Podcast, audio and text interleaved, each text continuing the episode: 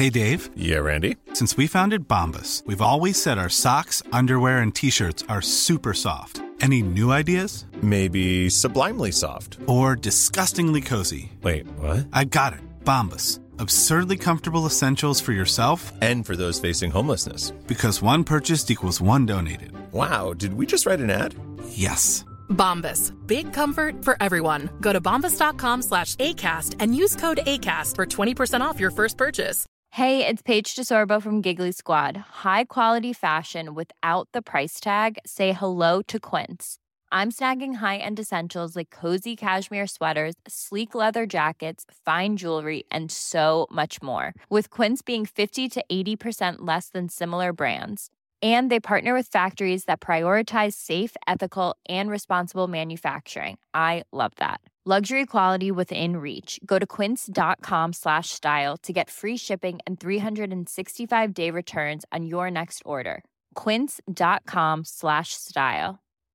Millions of people have lost weight with personalized plans from Noom, like Evan, who can't stand salads and still lost 50 pounds. Salads, generally, for most people, are the easy button, right? For me, that wasn't an option. I never really was a salad guy. That's just not who I am. But Noom worked for me. Get your personalized plan today at Noom.com. Real Noom user compensated to provide their story. In four weeks, the typical Noom user can expect to lose one to two pounds per week. Individual results may vary.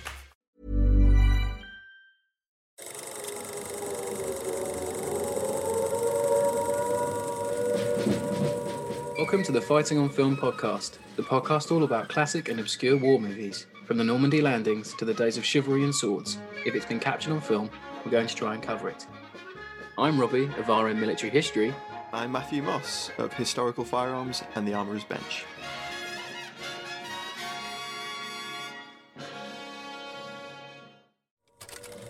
Hello, Robbie here. Did you know you can support the podcast on Patreon? Join the supporting cast today and gain access to exclusive perks, such as discount codes, our monthly Patreon film votes, and the chance to get exclusive merchandise before anyone else. Search Fighting on Film on Patreon or find the link on our website. Thank you. Now back to the show. Welcome back to the pod. Last week we jumped into Bruneval by Wellington with the red beret, and this week we zip up our flak jackets and hop in a Huey as we go into Vietnam with Lieutenant Knight for 1988's Platoon Leader. I had to be careful there, Matt, because I nearly set up one of the most revered Vietnam War films of the 80s. But as you know, here at FOF, we always like to do it the wrong way around. Yeah.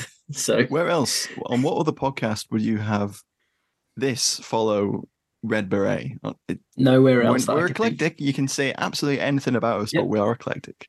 From from uh, Alan Ladd to Michael Dudikoff to a Cannon film. I know. Yeah, it's a special type um, of movie this week. Aaron Norris directed Karen Cannon. I know.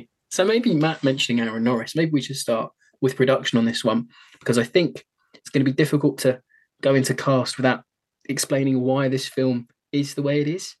Yeah, I think so. Okay, so production. The film's based on a memoir called Platoon Leader by James R. McDonough, who's a veteran of the Vietnam War. Uh, he served in the 173rd um, Airborne. Uh, it was released in 1985, and then it was optioned by Cannon into this movie. And according to a family member of McDonough's, um, he said he didn't like the film very much, and he objected to a subplot about him having an affair with a Vietnamese villager. Uh, this subplot seems to have been scrubbed or not even made the final cut. Yeah, um, from uh, from what I've, no, definitely not. I found that out. Someone on Twitter told me today.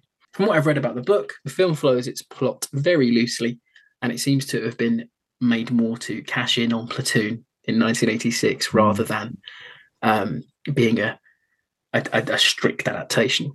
Um, it was originally called Nam before the name changed to Platoon Leader. It's produced by Breton Film Productions, who produced a few other Cannon films, um, such as River of Death and American Ninja 3, um, distributed by the legendary production company that's Cannon Films. If you're a B movie fan, if you're a direct to video fan from the 90s, they just make a certain type of movie. And, and Roger Ebert said this about them in, in the late 80s. He said, No other production organization in the world today, certainly not any of the seven Hollywood majors, has more chances with serious marginal films than Cannon.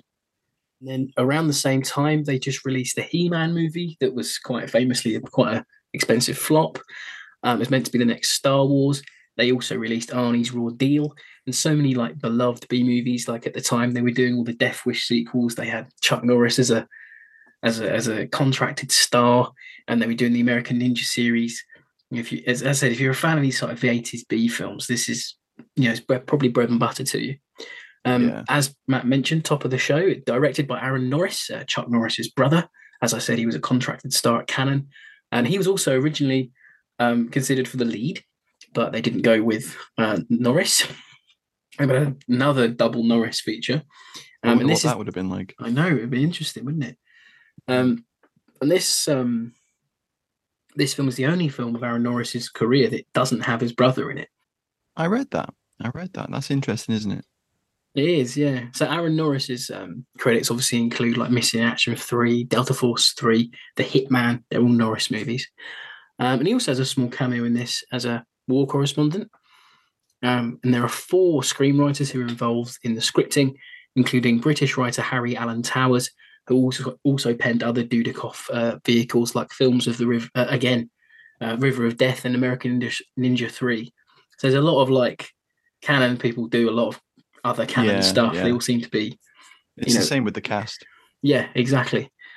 Um, the cinematography, though, was done by the late Arthur Wooster, who was an incredibly well thought of camera operator. He worked on many Bond films during his career. Started off doing the Bond movies in '81 with For Your Eyes Only, doing underwater sequences. I think he went on and did. I think he did ten more. I think he did. His last one he did was it- well into I the think. 90s. Yeah. Yeah. yeah. Um, he also worked as a clapper for the Crown Film Unit in the Second World War, and his No other cinema. I know, right? Yeah, and his other cinematography work includes four episodes of Sharpe in the mid nineties. Uh. Return, yeah, I know.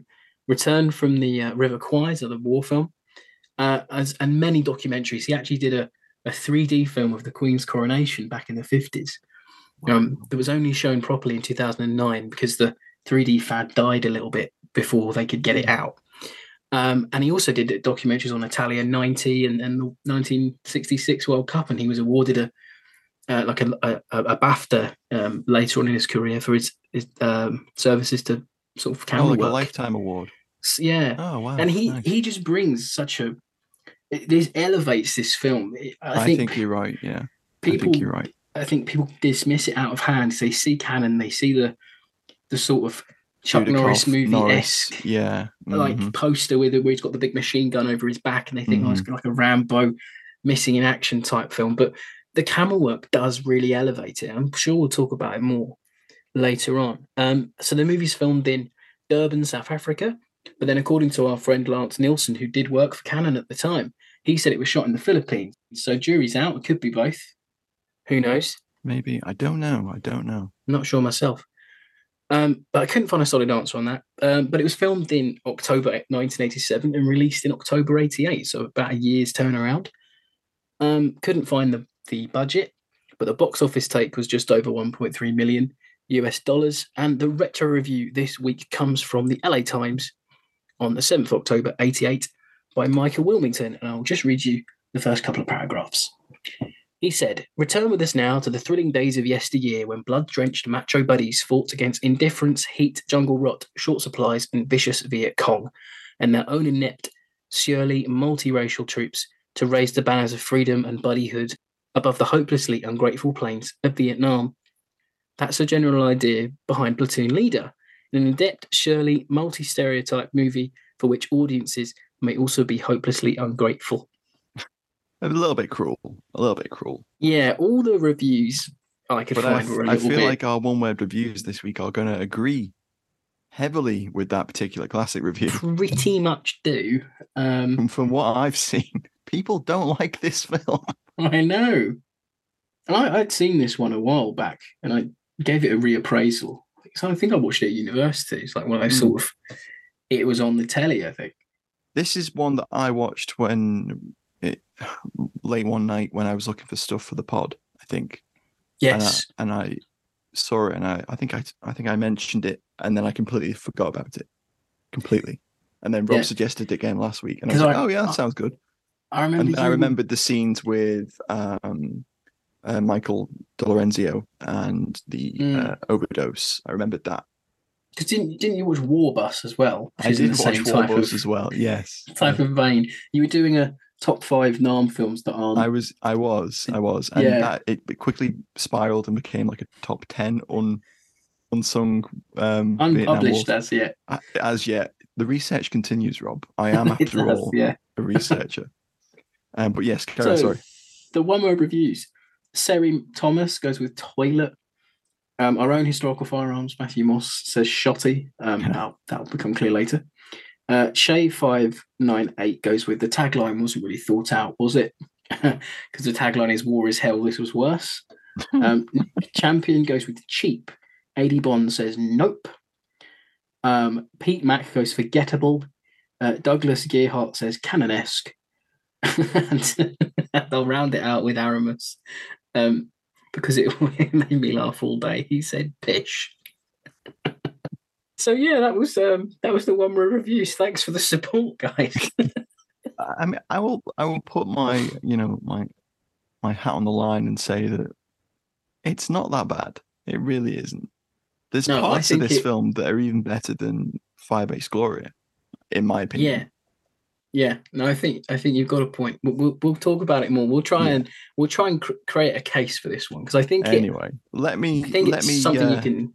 Yeah, let me elucidate everyone on the uh, on the cast, and then we'll move into a bit more discussion about why we think it isn't as bad as it outwardly appears to be. yes. So, uh, as as um, Rob has already mentioned, Michael Dudikoff is uh, Lieutenant Jeffrey Knight. Dudikoff's had a really interesting career where he has been in a lot of B movies and Cannon movies, and as we've already mentioned, American Ninja numerous times. Uh, he had a small part in Uncommon Valor, which is obviously a Norris film, uh, a Chuck Norris Oh. film.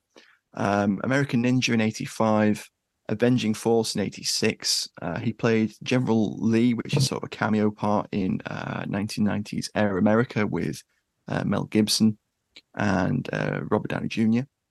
Uh, in '95, he was in Soldier Boys, another Vietnam film. Uh, in '98, he was in a film called Freedom Strike, great name. And then in Amazing. 2015, his most recent military film was um, the outstanding Navy SEALs versus Zombies.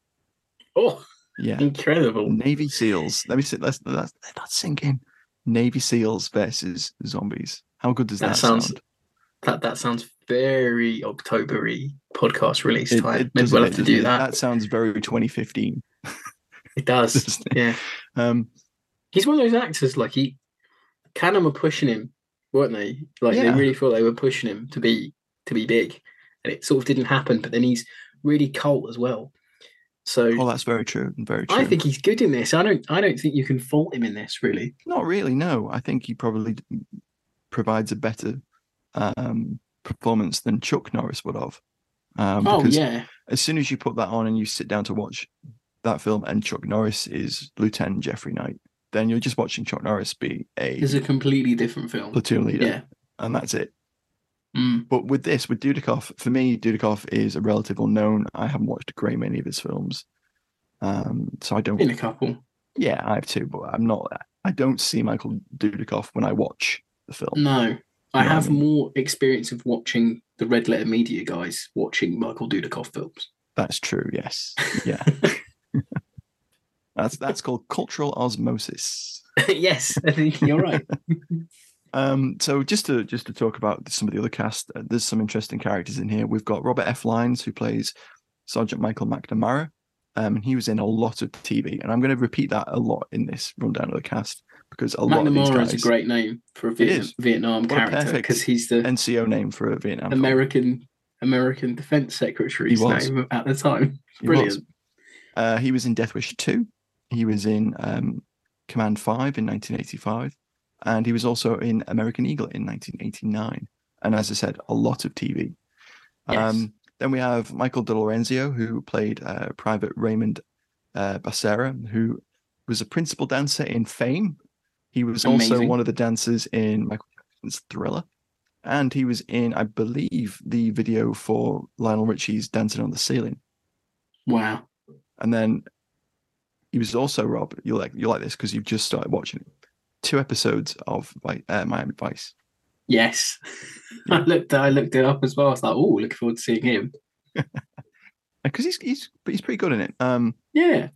he also played Paco in an episode of uh, 1988's The Dirty Dozen series, and we we stopped Dirty Dozen December dead after the films, and much to my disappointment, Rob wouldn't let us do the Dirty Dozen TV series. Well, because as hard as it is to see the original, the four, the quadrilogy of Dirty Dozen movies, which it sounds crazy to say. Brand new sentence alert, everyone.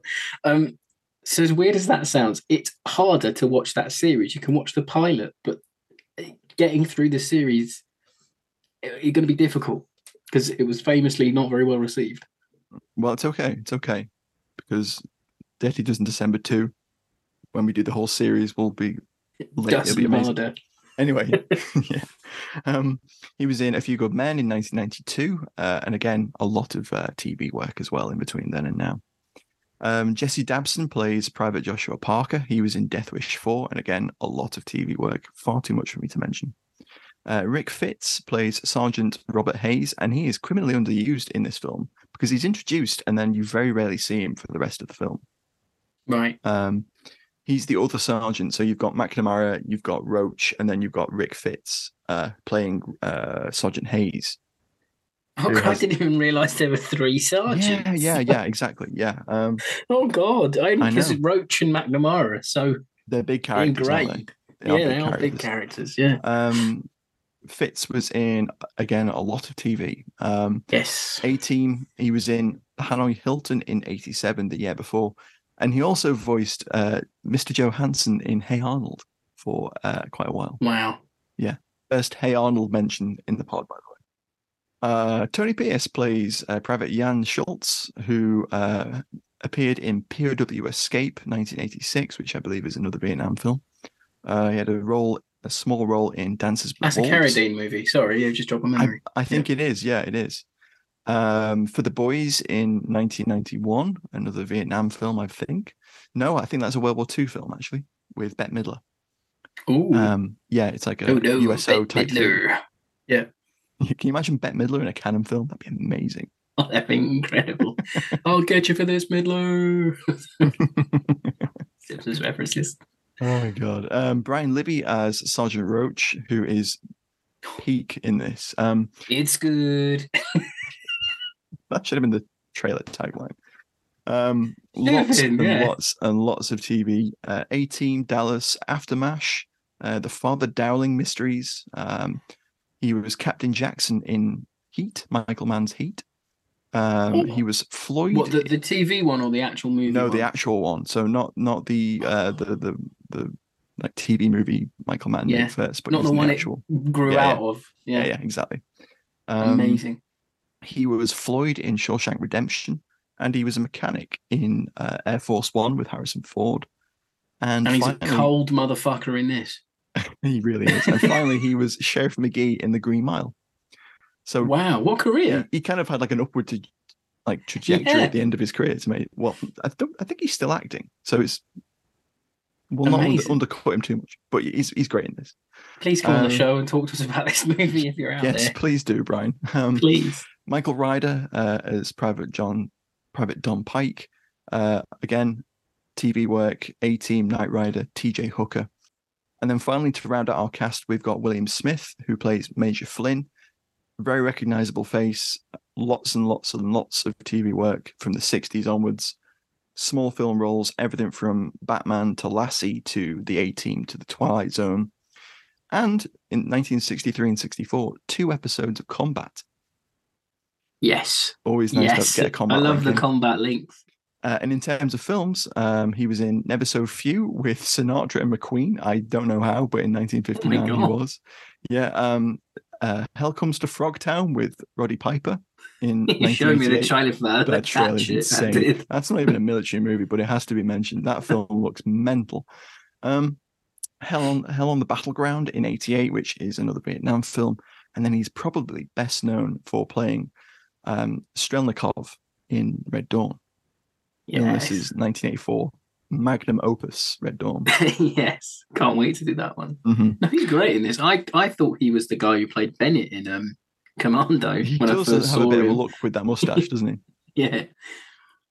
I, but no, he's not. But he was great in this. The, the cast is It's good. is good. So what they've got to do, solid cast. Yeah, There's there's, some a lot. of- ropey line deliveries. Yes. yeah, there is. But then I think the script, un, unless it's McNamara or Dudikoff, sorry, not McNamara or Knight talking, I don't really think a lot of them are given much to do. No. So, no.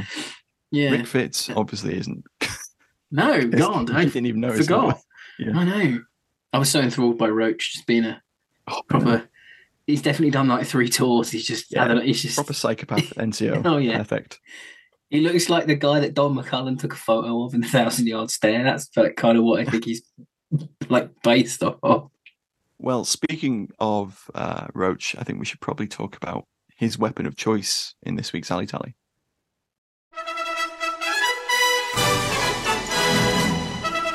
It's time for Alley Tally on Fighting on Film.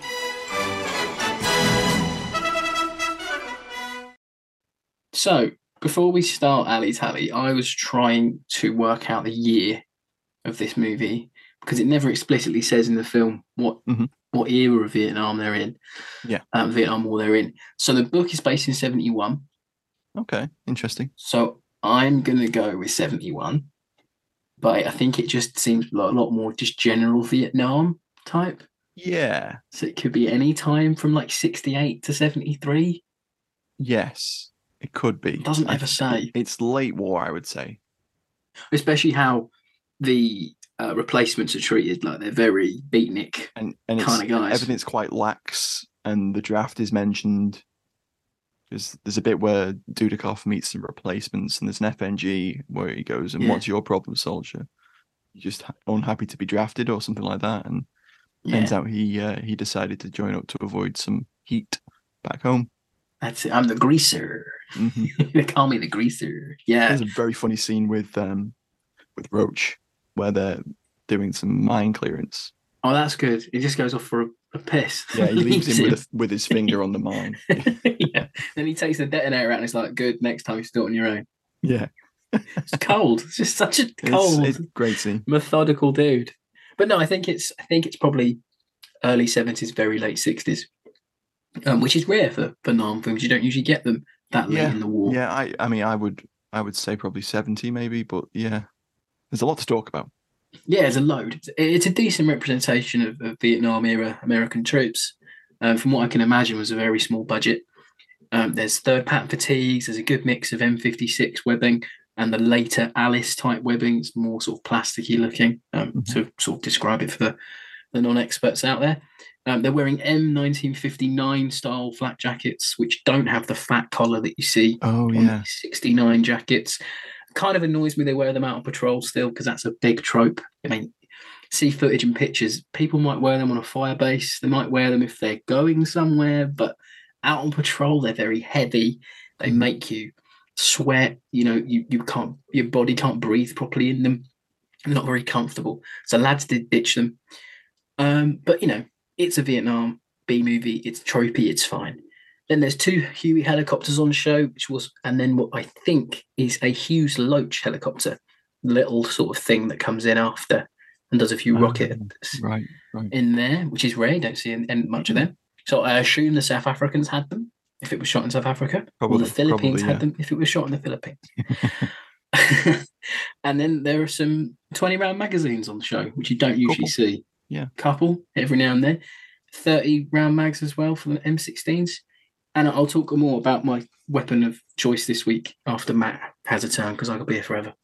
Yeah, well, I, as you mentioned, then there's a lot of thirty rounders, and that is a, a classic Mm. uh, B movie, Vietnam War movie trope where they all have the thirty rounders, and the. I mean, it's it's true of some of the big ones too, isn't it? But Yeah. um, It's not you say- completely wrong, but it's not no, right either. just Yeah. when and this given it, you know, it being late war, we think it's a little bit more forgivable, but there weren't that bit, many. yeah. There weren't that many around. And even then, it, it doesn't really. I would mention it a lot on the show because it's just something to talk about. But it doesn't really bother me that much, really. no, no, it's it's yeah, it's very minor. it is what it is. Yeah, That's very rivet country If we start being like, nope, thirty round mags, that's wrong. Yeah, exactly. Like, no, I'm not bothered.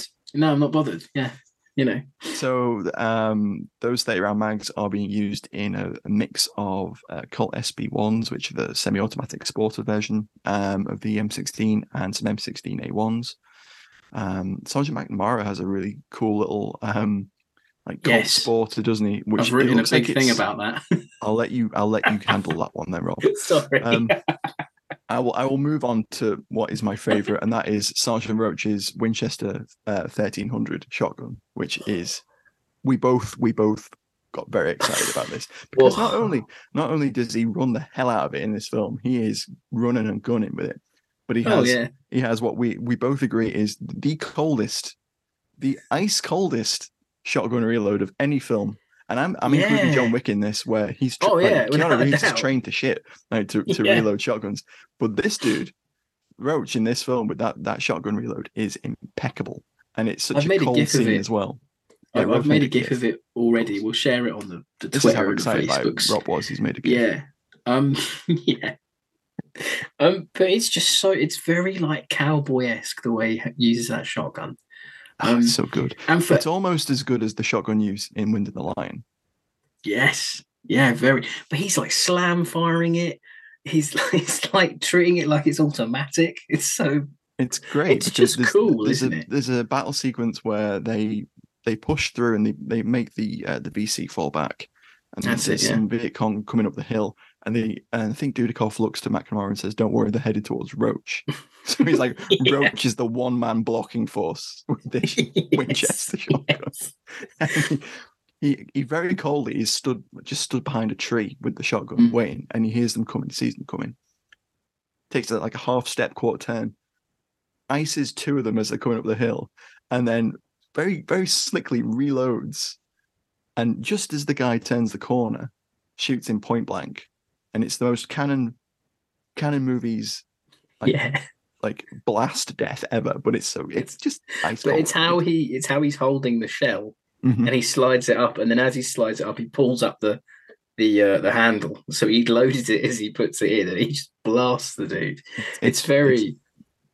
It's, something out of a western. I think that's why I like it so much. no, I, and I don't know. I don't know many westerns that are Well, that cold. like But the yeah, professionals, maybe or something. maybe, yeah, Um, yeah, yeah. he- Lee he- Marvin on a on a trench gun. That's something else. Yeah. His characters is interesting because you do hear every now and then of, of guys who, you know, did a couple of tours, maybe too many, and volunteered to go back and they were just they were just war happy type Mhm, people. Like I've mhm. read some reports of people like that and definitely read memoirs of people who talk about people like that. Um so for him to just be playing this sort of killing machine, cold, methodical, robot-esque type fighter, you know, it is very interesting. But his shotgun, the Winchester 1300, is a US Army one that was in use at that time. So that's a nice little thing for me. in use, Yeah, yeah, it's not like a, a post, really post-war shotgun. It's just nice to have it like that, and that's his main weapon. He doesn't use anything else. I think, Um, I think we've seen with uh, an M16 very briefly in the base Does he not defense use sequence. McNamara's? He uses McNamara's little carbine thing later He on does, I think so. Yeah, yeah. yeah. Um, and then uh, So- before you go into your your two favorites that you've uh, mentioned, Sure thing.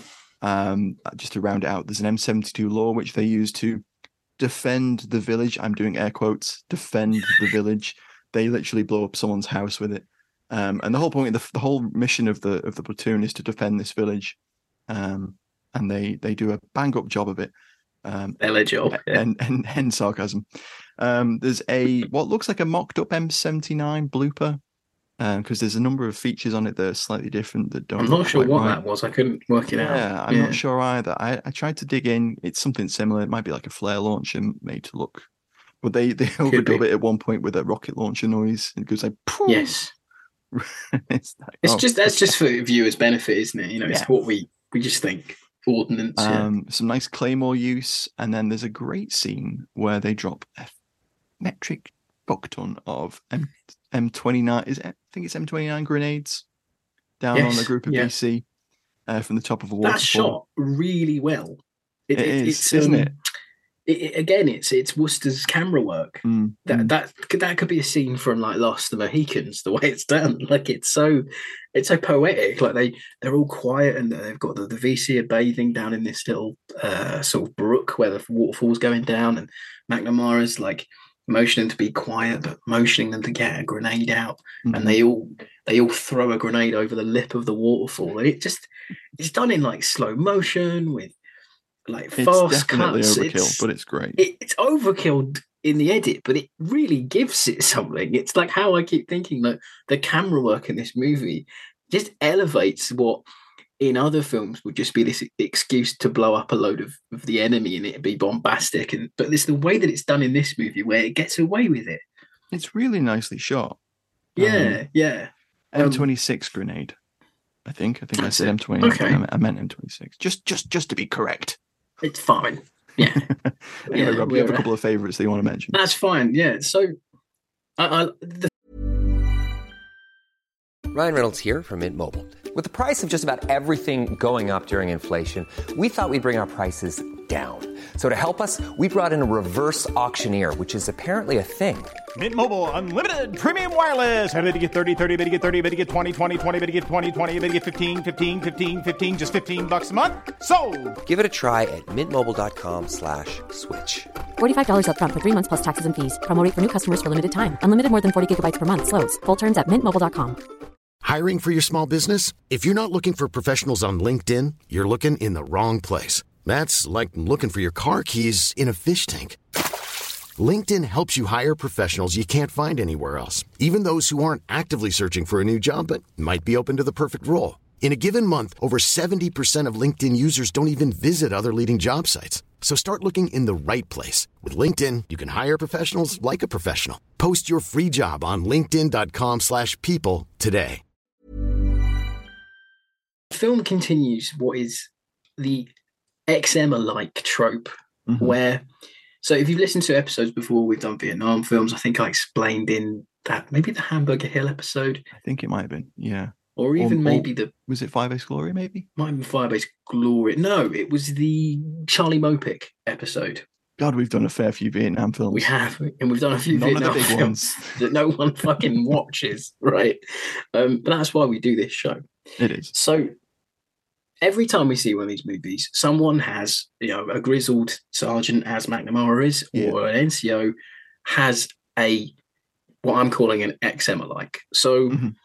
um, the XM, uh, just quickly, the XM 177 E1 slash E2 series of rifle, uh, carbines were basically an early um, version of what now we we would say was an M4 carbine. Very Yeah, early the carbine. first shortened version of the, the M16. Yeah. That's it. So um, here, uh, McNamara has a Colt Sporter 2, which you see a lot of. They're in Tropic Thunder as XM stand-ins. They're Oh, in yeah. uh, Platoon as XM stand-ins. But his one's interesting because it has uh, McNamara. Sorry, is interesting because he has a more traditional M16 solid buttstock, Mhm. which the regular M16s have, and then he has the the handguard, the smaller handguard and barrel, but he has not the extended flash hider that you'd have on the XM. He has the birdcage style Yeah. M16 flash hider. So you might think, oh, that looks really weird and wrong. Well, no, it doesn't, because in country, armourers would get kits to turn M16s into XMs because not every XM coming off the production line made it to country. Some were used by the American Air Force, some were used by, you know, the, the MACV mainly you had them and they made their way into general service later. So if you see pictures of them out in country, you see these weird Franken guns where you've got, you know, a small flash hider, a big stock, or someone might have even improvised a, a foregrip on there like we have now. Um, so I really like that. It's a nice little personalized weapon for him to use. He's an NCO, he can get away with it. That time of the war, anything's possible as well. So I kind of like his Franken XM. Really think it's cool. Um, and he also has a Smith and Wesson Model 29 in a He really does. cool leather shoulder holster, And which it gets just used. and it gets used at the end when he gets hurt. He gets he's downed on the floor. He's been he's been hit by a I think he gets hit by a, a small arms round and then he gets blown up by a mine or Mortar. something. I think it's a mortar lands, That's yeah. it. And he just he pulls the you know the, the the the revolver in his sort of last act of, of defense of defending himself and he's he's taking out lads and he's shooting it everywhere because he can't see. It's a, a lovely little scene. Um, but I love McNamara. The film could be about him because he sells Yeah. that character so He's much. really good. He's he, it's really well acted as well. It, it it really lifts the film. I think those three, four performances around the main cast really do Mm. elevate the film above what it could have ended up being. Yeah, yeah, I think you're right. The the plot is very. It's it's A to B, isn't it? It's A to B, but it's everything you've seen in Nam movies up to that point. You, you, you get on a patrol, you get ambushed, Yeah. you you, you get a night We'll talk, attack. we'll talk more about this in a moment, I think. yeah, yeah. And of course, there's one last thing we need to mention, which is Lieutenant Knight's Browning High Power, which Yeah. is an interesting inclusion. We first see it on the desk in his dugout, um, and then later on he threatens um, Michael De Lorenzo's character with it uh, after he um, almost frags him. yeah. Yeah. Um, and he uh, basically puts it against his uh, forehead and says, "Do that again, and I will." I will It's like you, you better put one in my back, or because yeah, if you put don't, it square in the know, back. Yeah, that's it. yeah, Um, really threatens him. But you had a like bit it. of headcanon for that, didn't you? Yeah, so I'm thinking, how is this American officer got Mm-hmm. a traditionally more Commonwealth used pistol? Absolutely. And it's it's not out of the realms of possibility for him to have one anyway. But I was thinking, and I know we always do this with movies we had in head canon, and we're like, oh, how, how would this happen? We do it every now and then just to appease ourselves when we're doing the alley tally. You know, we've got to make it work. Um, I think he got it off of an Australian when he was on R and R. He must have bought it at a PX or something. You know, some some Aussies going, Yeah, I'll see it. this. I'll see this pistol, mate, for thirty dollars or something. You know, and, and Dudikoff's like, yeah, fine. I like that gun, and he gives him like thirty dollars or whatever. Well, who You know, that might be a horrific price. wouldn't You know, want it? but yeah, I mean, it's still chambered in the same round that a Colt takes, so he could No, swap it's out the not. It's in nine millimeters, so the Colt's in forty-five, isn't it? Oh, I didn't know that. Oh, okay. Yeah, yeah. Colt's in forty-five mm. ACP, and the He's going to the, have a procurement nightmare when He he's out. is. Let's hope he, he bought a box of bullets, as they say. Um, Be running around Hawaii trying to find Australians on R and R. let's hope he runs across someone with a suppressed Sterling submachine gun to give him some. That would be weird if you'd had one of them. Just to switch things up a little bit before we move on to favorite scenes, I think this week I'm going to introduce a new segment called the trope tally. When we were watching this, and I was watching it, um, I was texting Rob, uh, and I listed a load of tropes off. This isn't to say that the tropes aren't um, authentic and shouldn't be in here. It's just to, Mhm. just a running tally of tropes that I spotted, and I know you spotted a few as well. So feel free to jump in anytime with any you spotted, Rob. Okay. Trope number one: military trumpet theme music. Yes. Yeah. It's not a bad theme. It's not a bad theme at all. Okay. Um.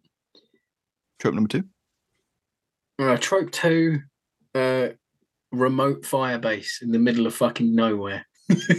poorly positioned. Absolutely. Poorly positioned. Yeah. Trope number three for me is introducing the main character in the chopper. Yeah, I love that though. That's like the it was like the outpost. that was in- it's great. No, it's a good way of doing it. It is. It's fine. Oh, hang on. Four. Yeah. I think we're on four. Yeah, sorry. Yeah, trope four. Um, trope four, it riffing off every successful Vietnam movie up to that point. So you have like a scene where he's like introducing the main characters, like in Hamburger Hill, where you get that bit where they're on the fire base being talked to. Trope five, um, smoking marijuana. Oh, good. I've got that. That was my next one. Smoking weed on watch. Absolutely.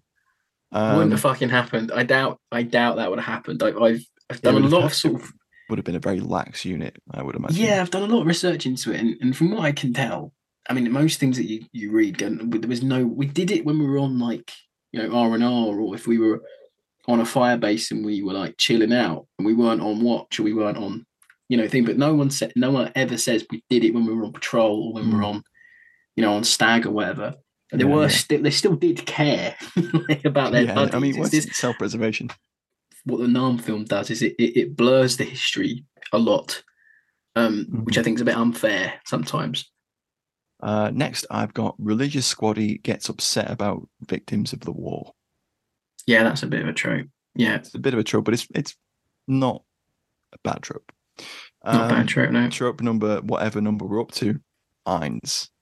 Classic war movie mine scene. yeah, mine scene. Yeah, very true. Very true. Um, Vietnam War movie trope. I think we're on eight or nine, but but randomly burning things. Oh yeah, that field. they just, burn the, fucking. They only burn the field so they can get a lovely shot of them walking down the hill with the fire behind them. That's why they get it. That's probably true. That it's is true. it's Wooster just being on set like that. That looked fucking cool. You burn that for me, please. There's a sequence where I think it's Roach stands up mid firefight at the base defense after an RPG hits the watchtower, and there's a big explosion which frames him, which looks great. And that is It's so many. That's definitely Yeah. a trope. Um, one of the sergeants says, "Oh no, it's McNamara." He says, "I don't know. I don't like it." That's a good trope. Classic. Classic. Yeah. Oh, Right another before one. he gets badly wounded. My, my last one would be no one aims their M16s very often. They all fire from the hip.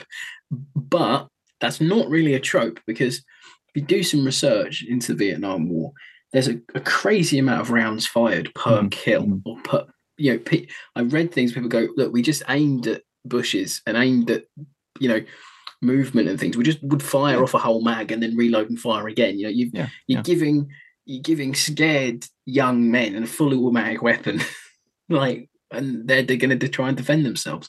Insane amount of rounds being fired in firefights for very little return kill wise.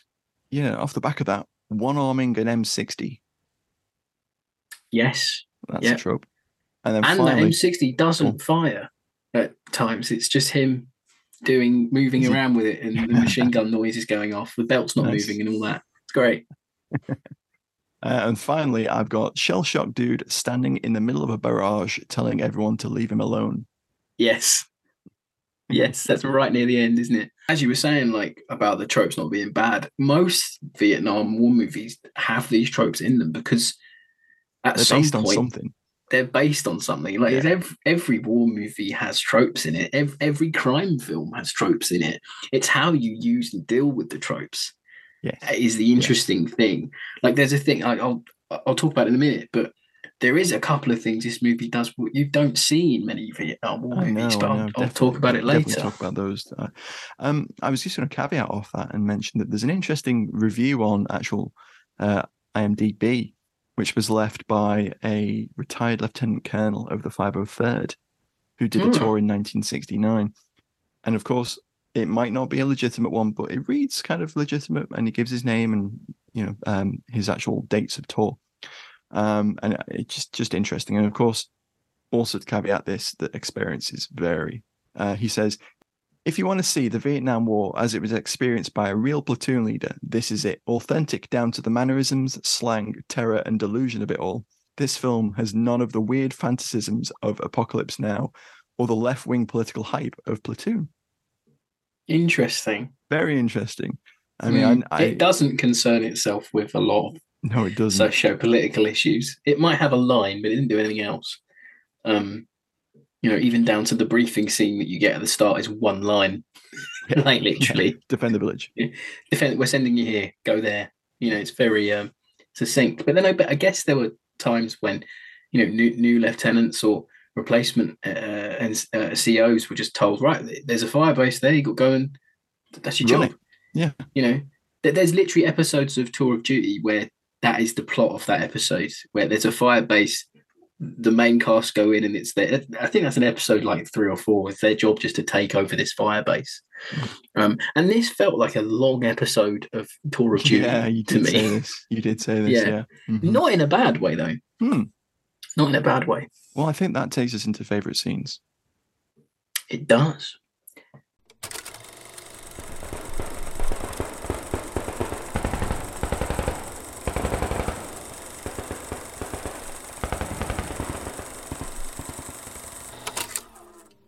So for me, my, my, my favourite scene, and it's quite a short scene, and there's loads of little almost vignette type um, scenes in this where Hmm. they're just going through every Vietnam trope as we mentioned. But I really like the night attack on the LZ because you're waiting for it because they, they they set it up early You on where they're like, Oh, oh Yeah. God, I forgot a trope, Rob. Defense preparation montage. yes, yes, you could put you could you could almost put like a a, a sort of uh The 18 theme. 80, 80s theme, something over that, like you know, like um building a bridge to your heart or something like maybe like a classic montage song. but no, you're right, and they do set it up. You know, they, they they're saying, "Oh, this is the only village that the VC don't control. Um, this mm-hmm. pro Western village." Um, and and you're right on the edge of where we can operate from, and blah blah. You're you know you're tenuous the last position. line. Yeah, very mm-hmm. tenuous. Yeah, you know, um, even like uh, McNamara says at the start, you know, they're saying you should point your M60s over there and over there, but no, you have to point them this way because I've fucking been here. You know, it's really like yeah, aim them directly at the village. Proper like that's where they're going to come from. Bloodthirsty. He knows what he's he's doing. But then you finally get to this night attack, and it's after um, Knight has requested more help from the Major. The Major's like, "I'll do my damnedest for you," um, in classic B movie sort of war movie trope style. Um, and then you get this night attack by the VC, and it's at night, obviously, because it's a night attack. So fucking stupid. Leave that in. Um, I meant to say it's really dark, right? but the way that it's lit is really nice. You've got like red lights, you've got some, some very like yellowish light, and the it's just the scale of it. It's again where Wooster's camera work comes in. You it's, feel like they could be feels bigger than it than you expect, it, doesn't it? Yeah, much much bigger and you've got 50 cals going off. You've got flares, illumination flares popped up. Mm-hmm. You know, the, the, the VC come in with rocket launchers and they start hitting, hitting the, the, uh, the emplacements. Yeah, a guy sets off a claymore. Yeah. Um, and then once they've called in the air, the, the, choppers and they get an napalm strike, there's a beautiful and it's a blink and you'll miss it um, a piece of framing, but I absolutely love it where there's flames going off in the background and it's like almost to the side of the base and you see a stream of VC coming over the edge of this ridge line, mm-hmm. or, or, like the, the, the entrance to the jungle, yeah. and all the guys are like, "Yo, get them!" and they will like turn and start firing. But it looks like there could be a sea of VC out there. Yeah. I really like it. Yeah. It's what Firebase Gloria didn't do, or it didn't have it Firebase contained. It tried Gloria to... had scale on its side, mm. but they didn't have the cinematography. I don't think I I, I think the, the base defense sequence in Firebase Gloria is really good and one of my favorite parts of the film because there's a lot of dynamic movement and I like it in a schlocky way well. though. Yeah, yeah. I think this this has a little bit of um, style to it, and also mm. You're not expecting that really impressive gun run by the Hueys um, because Firebase Gloria is kind of hampered in that they they have um, unarmed Huey's doing a similar sort of thing. Yeah. And that it just it's just pyro on the ground. But mm. with this, you're getting you're seeing the rockets firing out the rocket pods and stuff, and that's really cool. Yeah, there's loads going on, and there's a nice shot from like the side of a Huey where you see like a minigun going off. Mm-hmm. Um, very blink and you'll miss it, but it's just a very tight little sequence. I thought that was going to be the end of the movie. I did um, too, actually, and it it doesn't. But it's a nice little midpoint, like little sequence. So it's quite strong. Like, yeah, the thing is, it's one of those things because I've said don't dismiss the movie out of turn. Wait until you get to this part. I know there's going to be people that that just won't get this far, yeah. and I think it's you're doing the film with this service if you don't let it develop a little bit. But no, Matt, Matt what's your favorite scene? I've got a few, and it's one of those films where it's not a favorite scene; it's a favorite moments. And as you said, it's kind of vignette in places.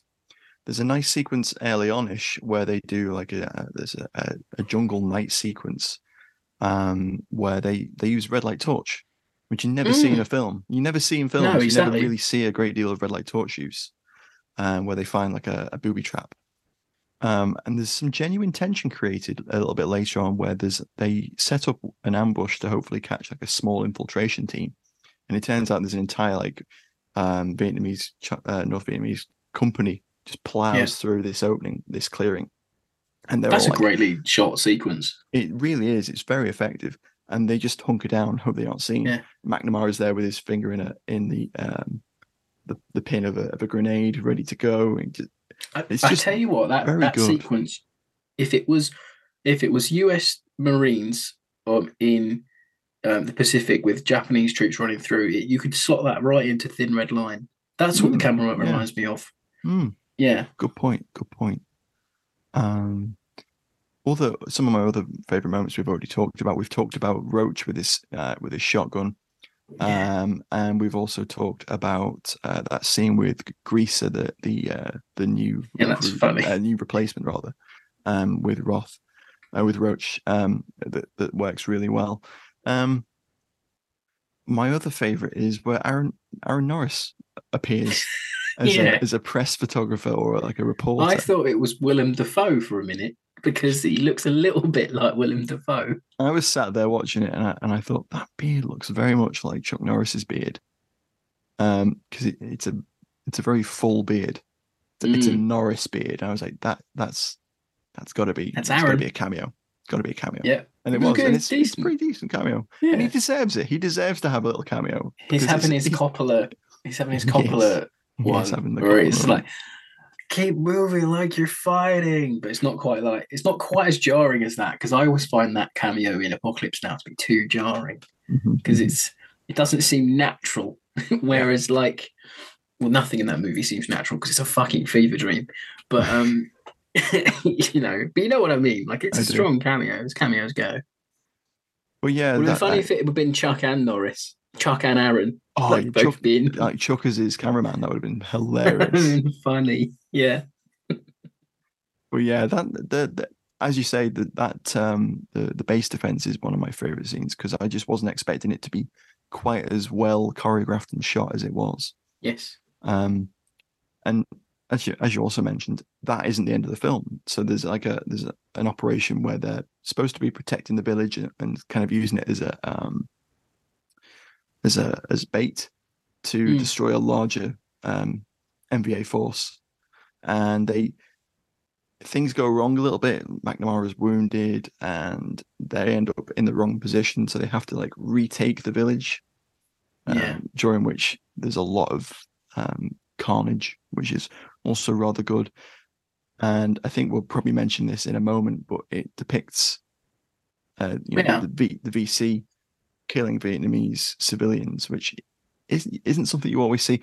And it, that's another thing that this film shares with Firebase Gloria as well. It shows very. uh, um, North Vietnamese uh, war crimes.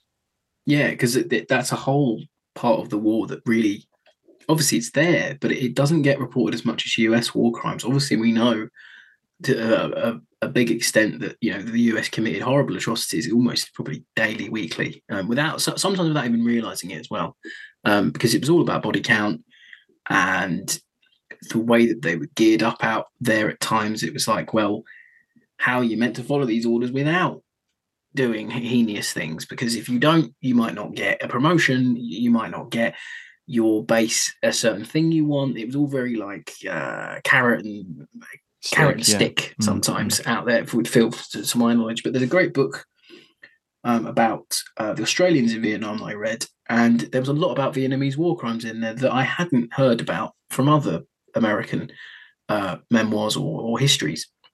So for this film to show VC troops blowing up uh, villages and, and burning huts and killing civilians offhand, um, much like they do in Platoon, in a very similar sequence, um, was surprising to me. I, I respect the film for showing that because not many films do, and not many people are aware that the VC were just as ruthless and cold-blooded at, at times, even more so um, in- in certain in certain areas and, and times during the war. So that's an interesting part of the movie for me, and I respect it for that because it's not what I expected It's from a an Cannon film. element. It- well, yeah, Yeah, that it's is very. I must admit, I'm I'm blo- I'm building it up, but it's a very very small part of the movie. It's maybe two minutes long, two yeah, minute it's just sequence. it's if that. noteworthy that they included it in there. Mm. but yeah, that takes us into final thoughts. I think.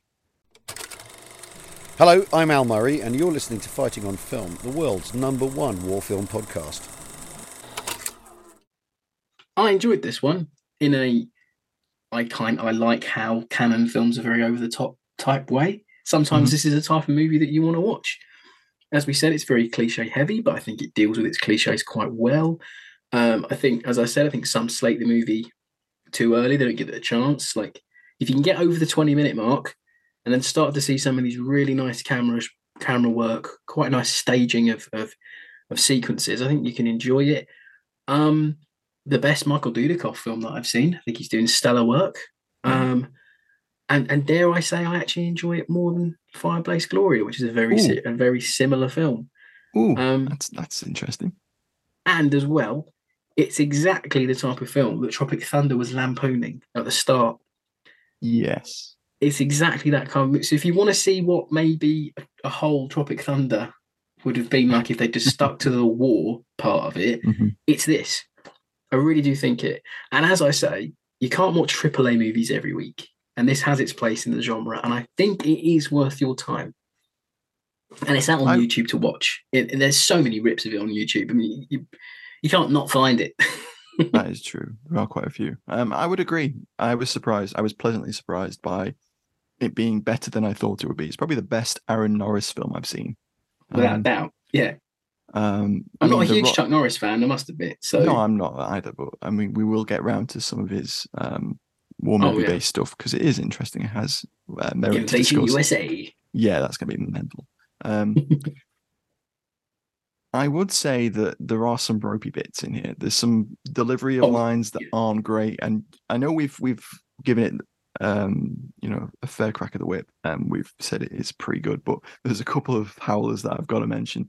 There's a little bit where Dudikoff is injured by a mine, and he literally just goes, "Oh, ah, ah, I'm on fire." Ah, yeah, that's a bit weird. Yeah. Ow, ow.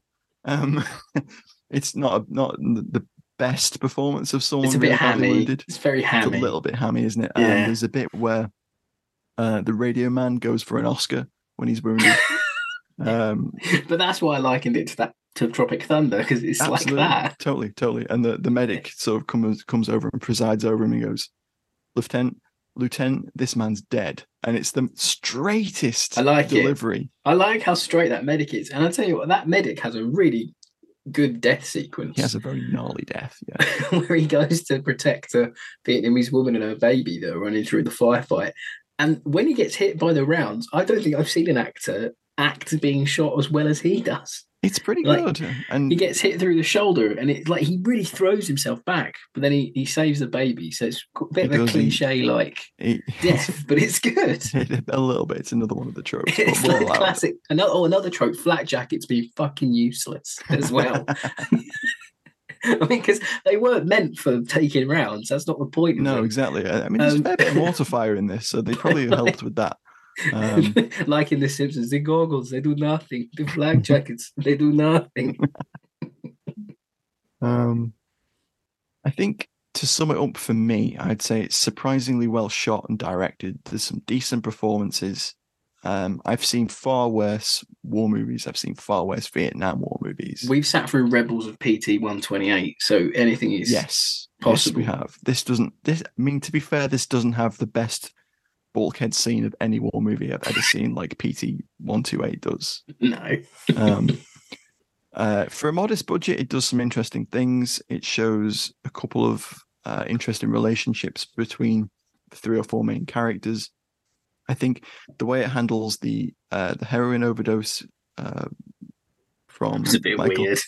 From Michael De Lorenzo's character is Yeah. is I don't know I don't know whether he there's any gets neg- threatened by Dudikoff Yeah. for fragging him. In the next scene, he's OD'd on heroin. I'm like, did he scare you that much that you wanted to get out? I don't know whether that was lifted from somewhere else or it was in the I don't book. get what that was about. I Yeah. don't know. Um, surely you wouldn't just let, let him go off on his own anyway. But anyway. Um, but as we've said, it hits a lot of the classic tropes, but sometimes more meaningfully than a lot of other films do. Yeah. Um, so I would say, you know, booking the uh, the retro reviews, I'd say it's probably you know it's worth your time. Yeah.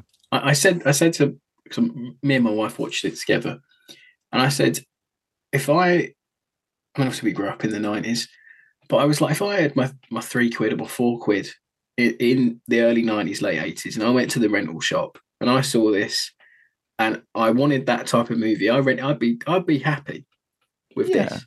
I, I Sling probably this in would the have pulled video this out of the bargain bin at MVC for a quid. Yeah. Yeah. Which is ironic now because it's really fucking hard to get on Blu-ray or DVD. Um, you, you, you, it's easier to get a VHS copy of this than it is a Blu-ray release. Um, because it because these Cannon films just seem to be. There's another one I'm, I've pitched to Matt that we're going to do later on in the year, um, called Mercenary Fighters. Guess when we might be doing that, Month Two coming soon.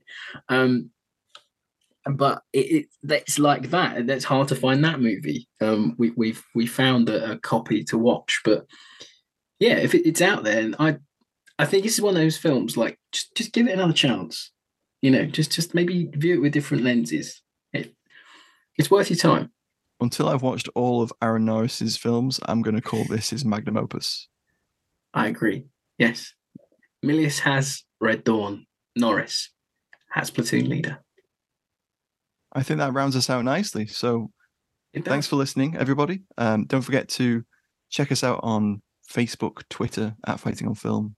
Uh, you can find our entire back catalogue over at www.fightingonfilm.com.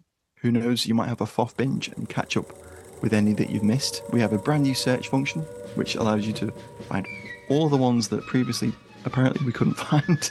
Um, so, yeah, thanks for listening. It's good. Catch you next week. Oh. Catch you next week, guys. Bye. Bye, guys.